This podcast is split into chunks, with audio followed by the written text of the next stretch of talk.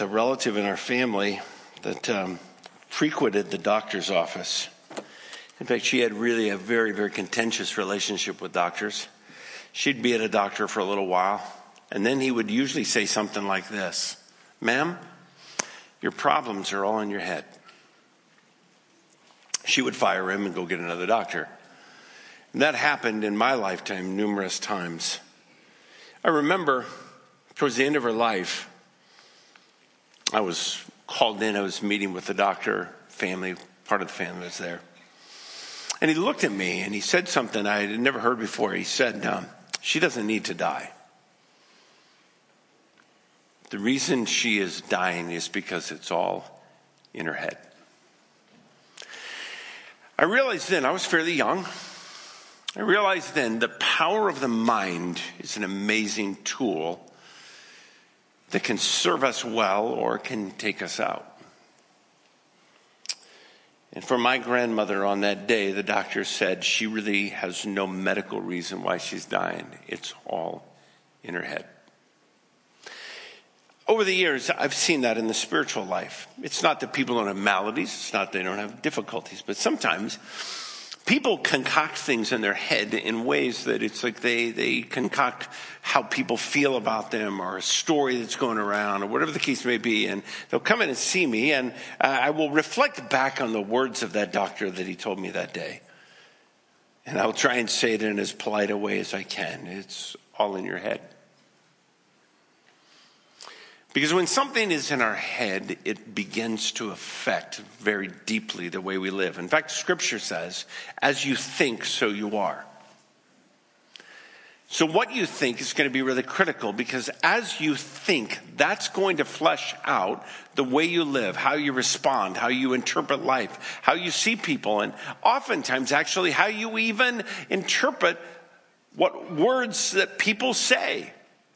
Sometimes somebody will say something, and because of the grid, the way you think, you receive it as an insult when they don't really mean it that way. And the fact is, is it's all in the head.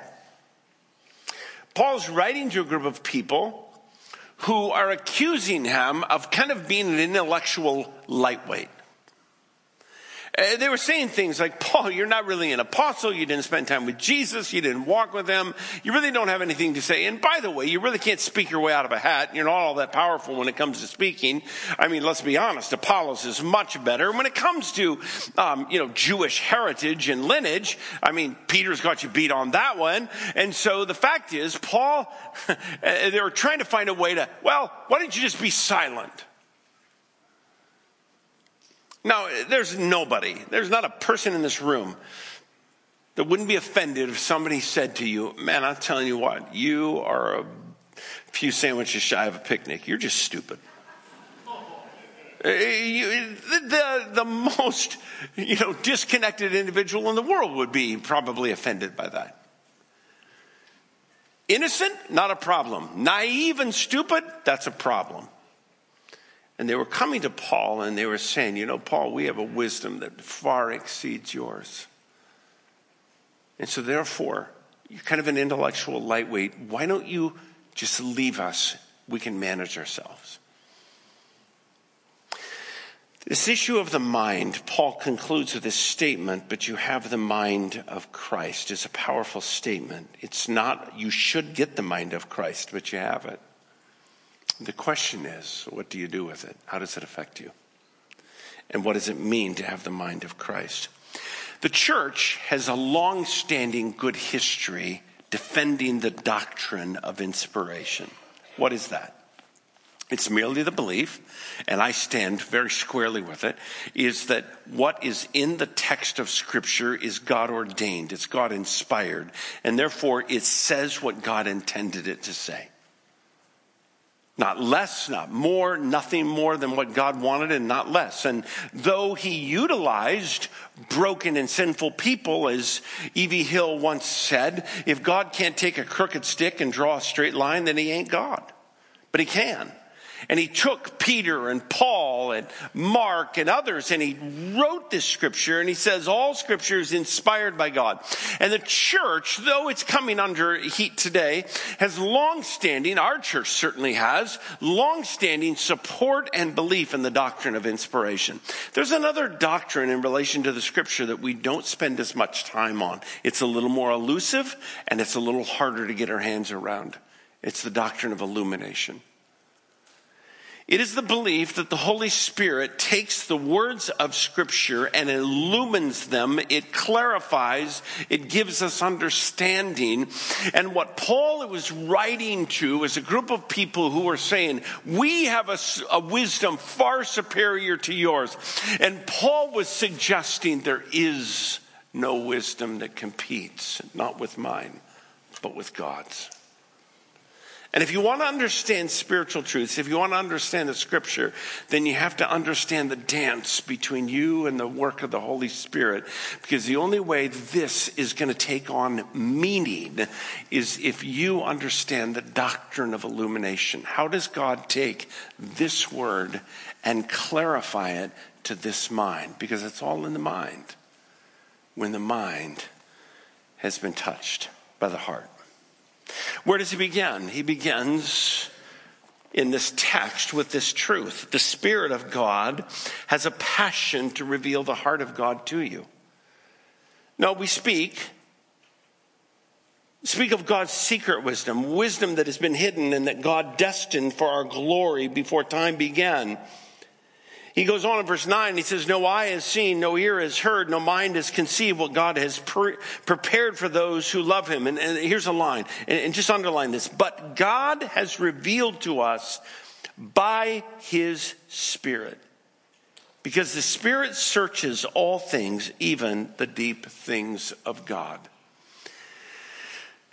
Now, here's God's truth to us He has a passion for you to know Him. He has a passion for you to know his heart. He has a passion to know the things of his character. He has a passion for you to know the things of his value system. God has a passion for you to know the things that matter to him, the things that deeply wound him. God has a passion, and he has chosen, Paul says, not to reveal that wisdom from the street, but only from the Spirit of God. In fact, that is one of the primary responsibilities of the Spirit is to reveal God's heart to you. And by the nature of the Spirit, He's the one that can do it. Why? Well, let me give this ever so broken illustration. If you were to put me on a slab and dissect me today and kind of take out the parts, and you could take a lung and say, Is this the essence of Mark? And everyone would say, no, no, no, he, we can replace that one. You could even go down to my heart. You could pull my heart out and say, is this the essence? I mean, the heart of the matter. Is this the essence of Mark? Well, the fact is, no. You could take that part, uh, that heart, discard it, go get a pig, throw it in there, and we'd be fine. A lot of medication, but, you know, the reality is, the essence of who I am would still exist. You can take virtually all of these organs, replace them, and you haven't changed the essence of who I am. Why? Because the essence of who you are is not in your parts, it's not in your organs, it's in what? Your spirit. And that's why the scripture says that it is the Spirit of God that has a passion to do what? To reveal the heart of God to you. God doesn't want you walking around unaware of his passion, unaware of his desire, unaware of his character, unaware of his desires towards you and towards the world. God wants you to know. And he sent the Spirit, the scripture says, but God has revealed it to us. Revealed what? No eye has seen, no ear has heard, no mind has conceived what God has prepared for those who love him. But he sent the Spirit so that you might what? Understand. Later, he says it really clearly, a little farther down in verse 12. He says, We have not received the Spirit of the world, but the Spirit which is from God, so that we might understand what God has freely given to us. Now, here's the truth that's really important. Paul is saying that the only way you're going to understand the heart of God is through the Spirit of God. And if you don't have the Spirit of God, you're not going to understand the heart of God. That's why Paul made sure that we understood that not only is the passion of the Spirit to reveal the heart of God, but the Spirit of God comes into you for one of its reasons is so that he can reveal to you the heart of God. The scripture is really clear that if you are a follower of Christ this morning, you have the Spirit. It's not that you have 50% of it and you can get more, you have it all. 1 Corinthians 12 says we've been baptized in the Holy Spirit. John 14, 16 says that we have received the Spirit. The indwelling permanent residence of the Spirit has taken up His place in you. Why? To reveal the heart of God. John chapter 16 says it this way the Spirit will guide you into all truth. See, for the Christian, it's really critical for you to understand that if you're going to get the scriptures, if you're going to understand them, if you're going to be able to apply them, if they're going to shape the way you live and think, it's not going to be because you have a grasp of the Greek and of the Hebrew. It's not because you are a great studier and know how to parse certain verbs. It's because the Spirit of God comes into you and illuminates and teaches you and guides you into the truth of God's Word. Now, I understand that a lot in the Christian circle have taken this passage and created all kinds of kind of abusive things about it in the role of the Spirit. But actually, probably more of us in this room, at least from where I came from, we, we actually, we don't even have a doctrine of illumination. We have a doctrine of hermeneutics. What's that? The study and the science of interpretation. We, don't have a concept, a thought. We, we, we know that to understand a text, you have to know the cultural background of the text. You have to know the grammatical background of the text. You have to know the contextual background of the text. And we're taught all of that. That's what you go to school for. And I'm not disagreeing with that. That's all good stuff, but that's not what Paul is saying. He's saying that if you want to understand the spiritual truths of God and the spiritual words of God, and if you want to get the secret things of God, namely Christ, that's only going to be revealed when the Spirit of God comes in you. And it's the passion of the Spirit to teach you.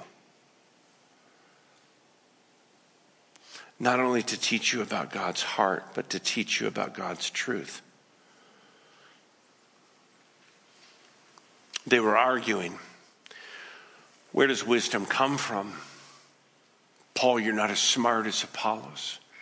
You're not as skilled as this person. And Paul steps back and says, Guys, you're asking the wrong question. Who's smarter, Paul or Apollos? He goes, That's irrelevant because you're still talking about wisdom from the streets. He says, No, the wisdom of God, the Spirit of God, wants you to know the truth of God, and that wisdom comes from God. That's not from the brilliance of Paul or the eloquence of Apollos, it's from God. The Spirit searches all things, even the deep things of God. And we have not received, verse 12, we have not received the Spirit of the world, but the Spirit who is from God, so that we may what? Understand the things given to us by God.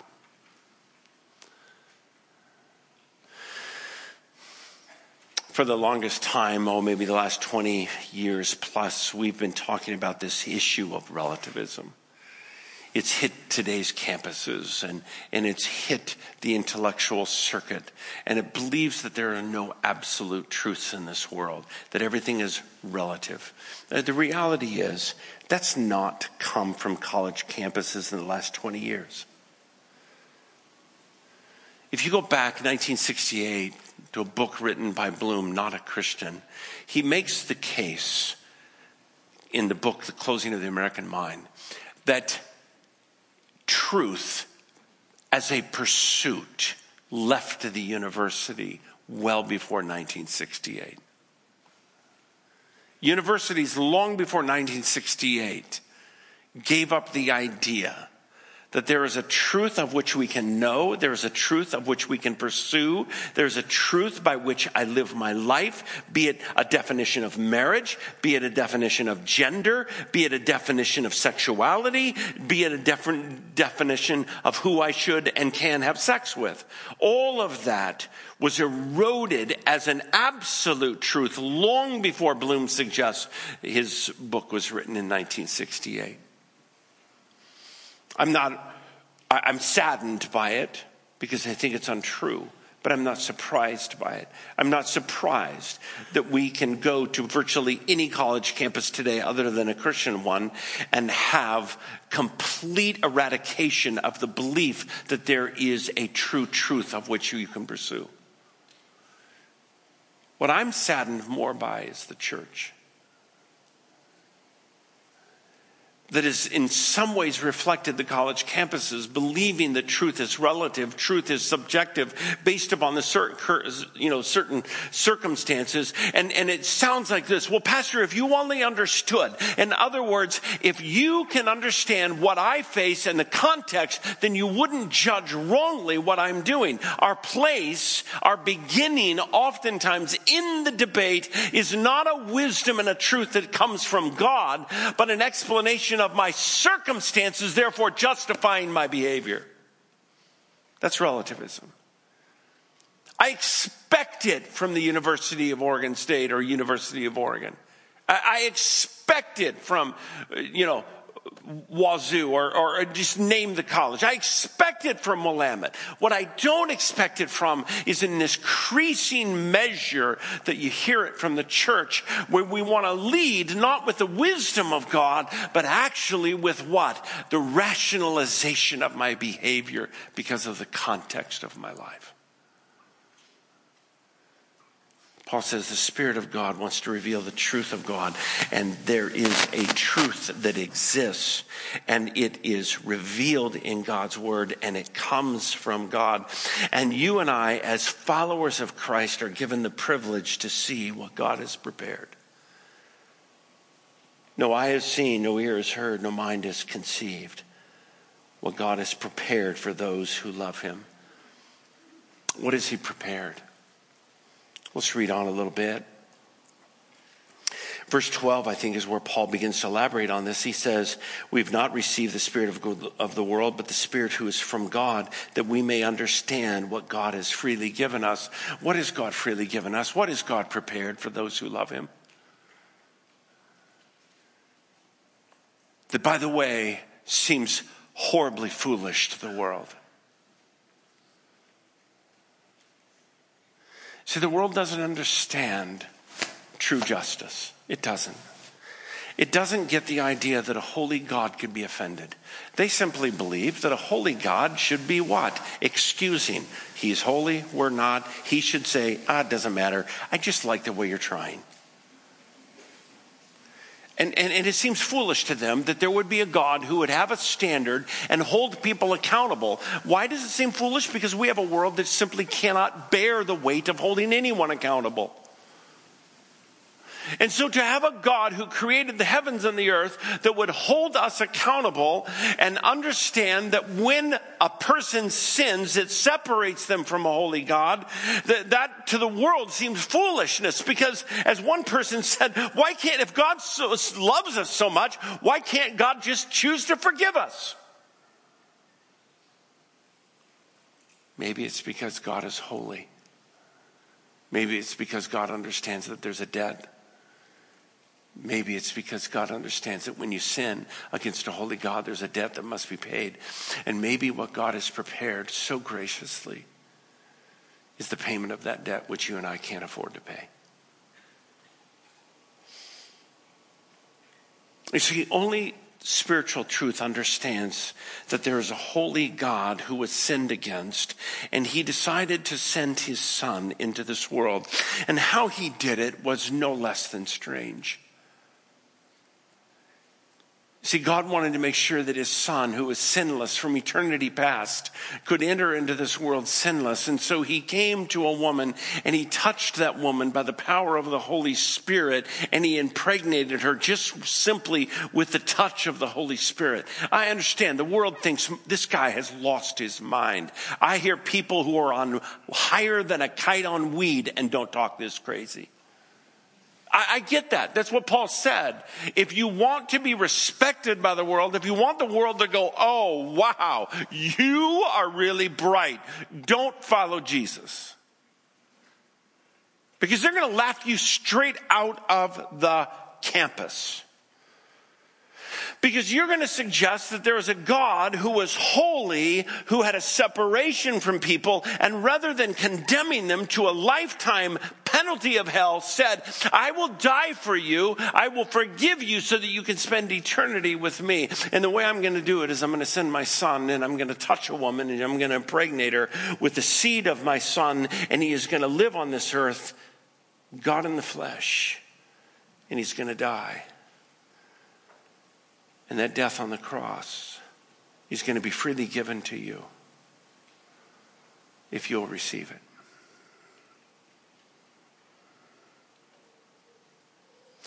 I've shared that with some really, really tough people. The kind of people that if I was going to war, I'd want them next to me. The kind of people, if I was in a dogfight, I'd want them with me. But they think I've lost my mind.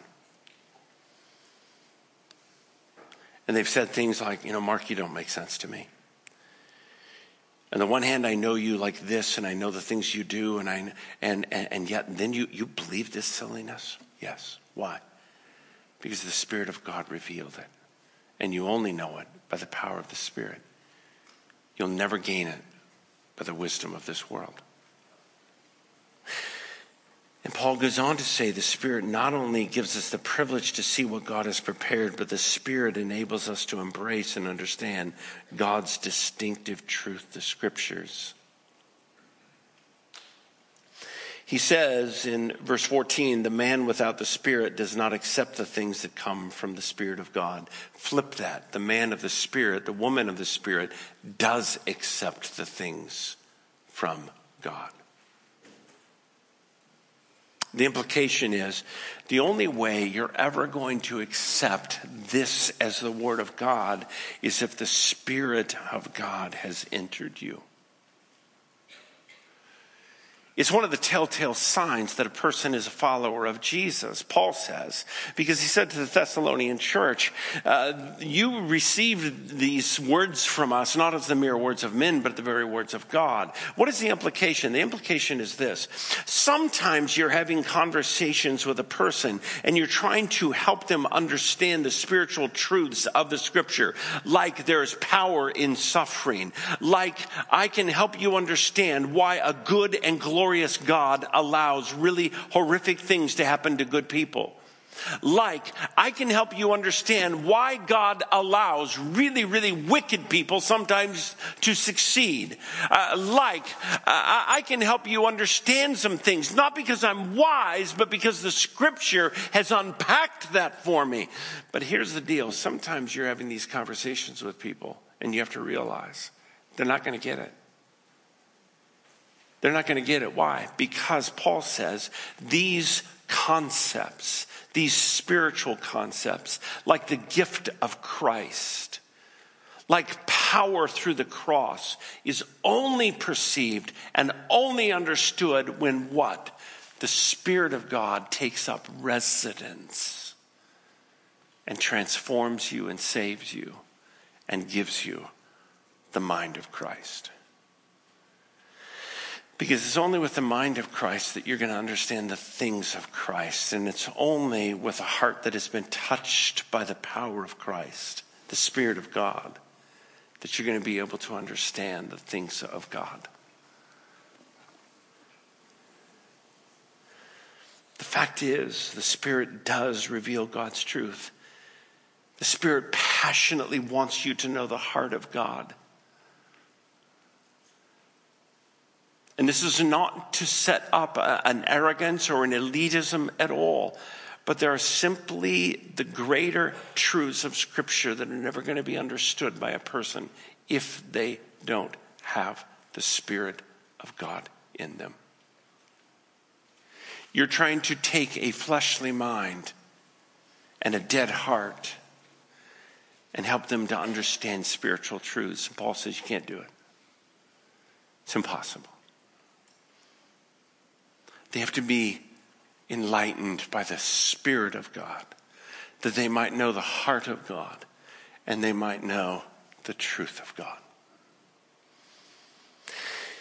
Does that mean that you and I have no part in this? Not at all. The reality is, we do participate with the Spirit in the process of gaining wisdom. We do participate with the Spirit of God in the process of illumination through a couple of means. Number one is through what I would call just the practice of discipline. There is a dance, there is a relationship between you and the Holy Spirit that begins to move. And, and maybe this might be helpful is, is um, I think in the farming community, you can see this. I, I grew up in the farming community. I grew up working for uh, the guy that I worked for for a long, long number of years. Just happened to pass away in the in the most uh, recent couple of weeks. When I worked for him, he was the largest grass seed grower in, in, the valley, I think in the U.S. Clarence was a godly man. He was. Attended church in town in Corvallis, and he, and I never knew him once to go out and look at the soil and said, you know what, God? I want you to grow me the best, you know, crop of wheat this year that you could ever imagine. He never did that. What he did is what every farmer who uh, understands anything about life is he tilled the soil, he prepared it, make sure it had the right balance between all of the different elements of the soil, and then he planted the wheat into it, and, and the, God watered it, and God grew it. And Clarence never felt like it was a him or God.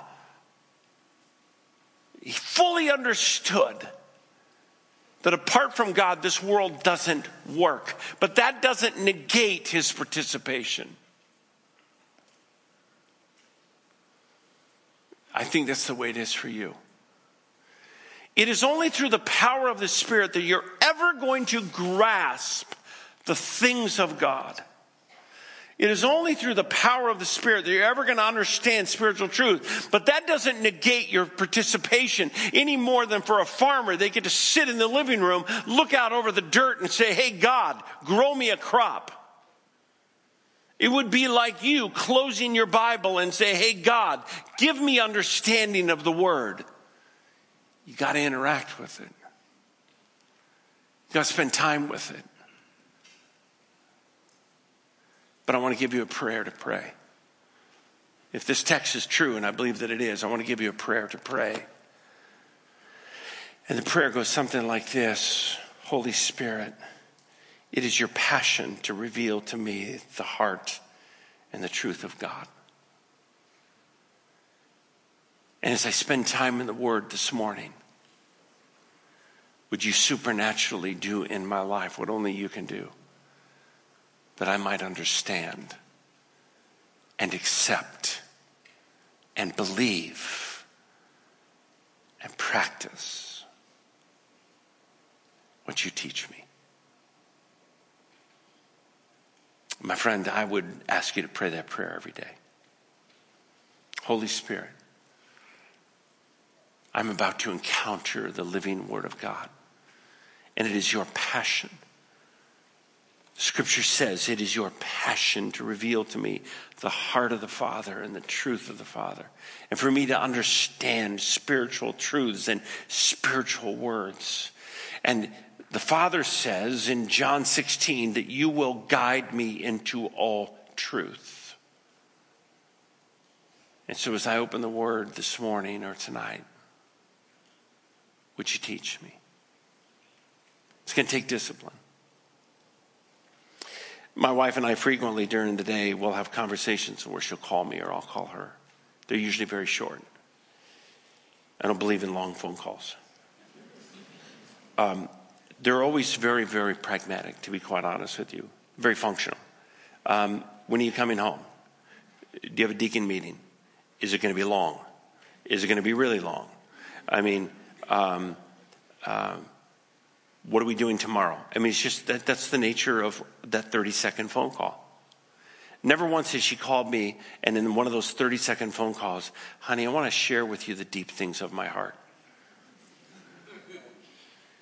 I'd probably drop the phone and say, honey, there's something wrong with the phone. It just broke. Sorry. Uh, we, we don't do that in 30 second phone calls. Nobody does.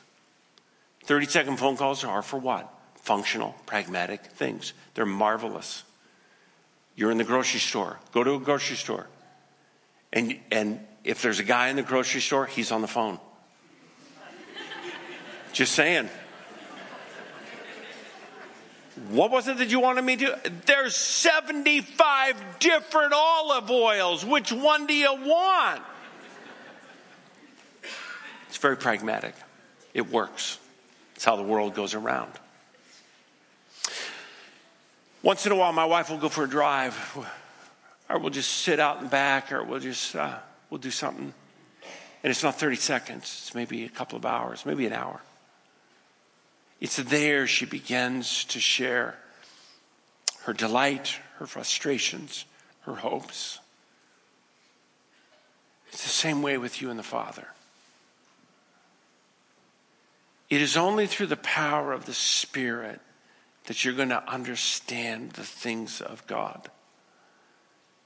But my friend, it can't be a 30 second hit with God in the morning.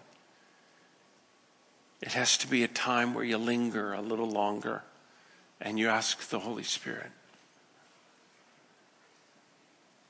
Would you teach me? I don't mean to say this in a judgmental way. I don't. But I want to be honest with you.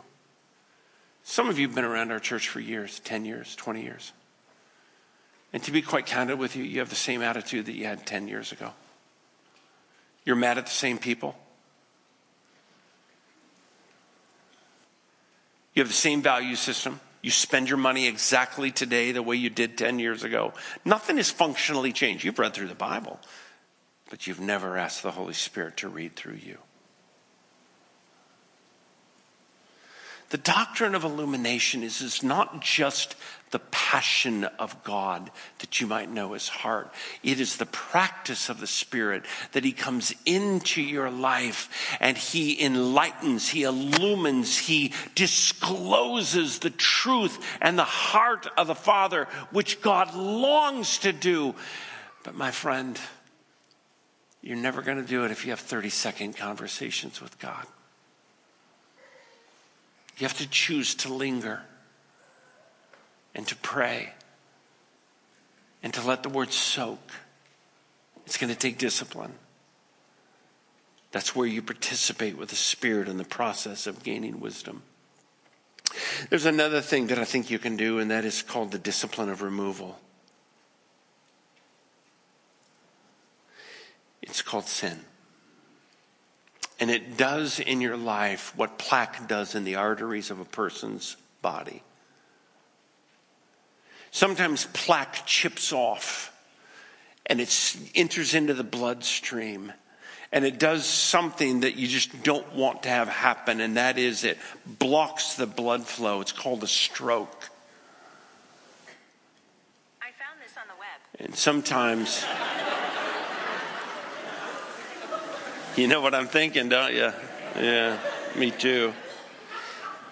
Sometimes when that plaque chips off, it squeezes the artery, it ceases the blood flow to the brain.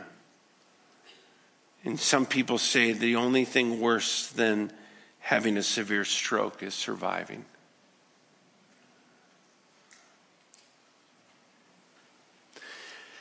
Sometimes sin enters into the veins of your life. And the scripture says that we quench the Holy Spirit. We put a, a tight strand around his work in our life. It's not that you don't have the Spirit of God, you do. If you're a follower of Christ, you've been baptized by the Spirit of God, He's in you. But sometimes sin in our lives constricts that. And you can even check it off. You can read through the Bible in a year. But unless the Holy Spirit is taking that word and you're accepting it, you're receiving it, you're learning from it, you're discovering the glory and the strength of God, then, my friend, you're going to go another 10 years. When we were singing through that song, The Great I Am, I really felt like the Lord was saying, if my people will believe this, I will free some of them. I will free them from bondage that they're in. I will free them if they will trust me. The discipline of removal is to remove the sin and the plaque that can build up in our lives that constricts the Holy Spirit that can cause a person to read the Bible over and over again and never change. Or they can read it and not understand and miss that when the Spirit of God comes into you, you have the mind of Christ. But if you allow sin to reside, now you can't get rid of it. You don't have that kind of power. It's way above your pay grade. But here's another prayer that I give to you Lord Jesus, I want to hear you today. I want your spirit to have complete access to my mind. So, Lord Jesus, once again, would you apply the blood of Christ to me that I might be forgiven and might be an open conduit of your grace today? I'd encourage you to pray that prayer every day. And by the way, some of you here today, you're not a follower of Christ. I, am not here to condemn you. I'm just here to say maybe that's the reason why you read the Bible and think this stuff doesn't make sense. I'm just here at this church because there's a guy that I think is really good looking and I'd like to get married. Or I'm just at this church because I don't have any peace in my life and I'm kind of hoping that I can find it here. If you want to understand, the deeper truths of God, what He's given to us in Christ, then you have to understand that it's through the Spirit of God that the truth of God is revealed to our hearts. It's only through the Spirit of God that the truth of God is revealed. You will never understand the truth of God without the Spirit of God. But with the Spirit of God, you will have the mind of Christ.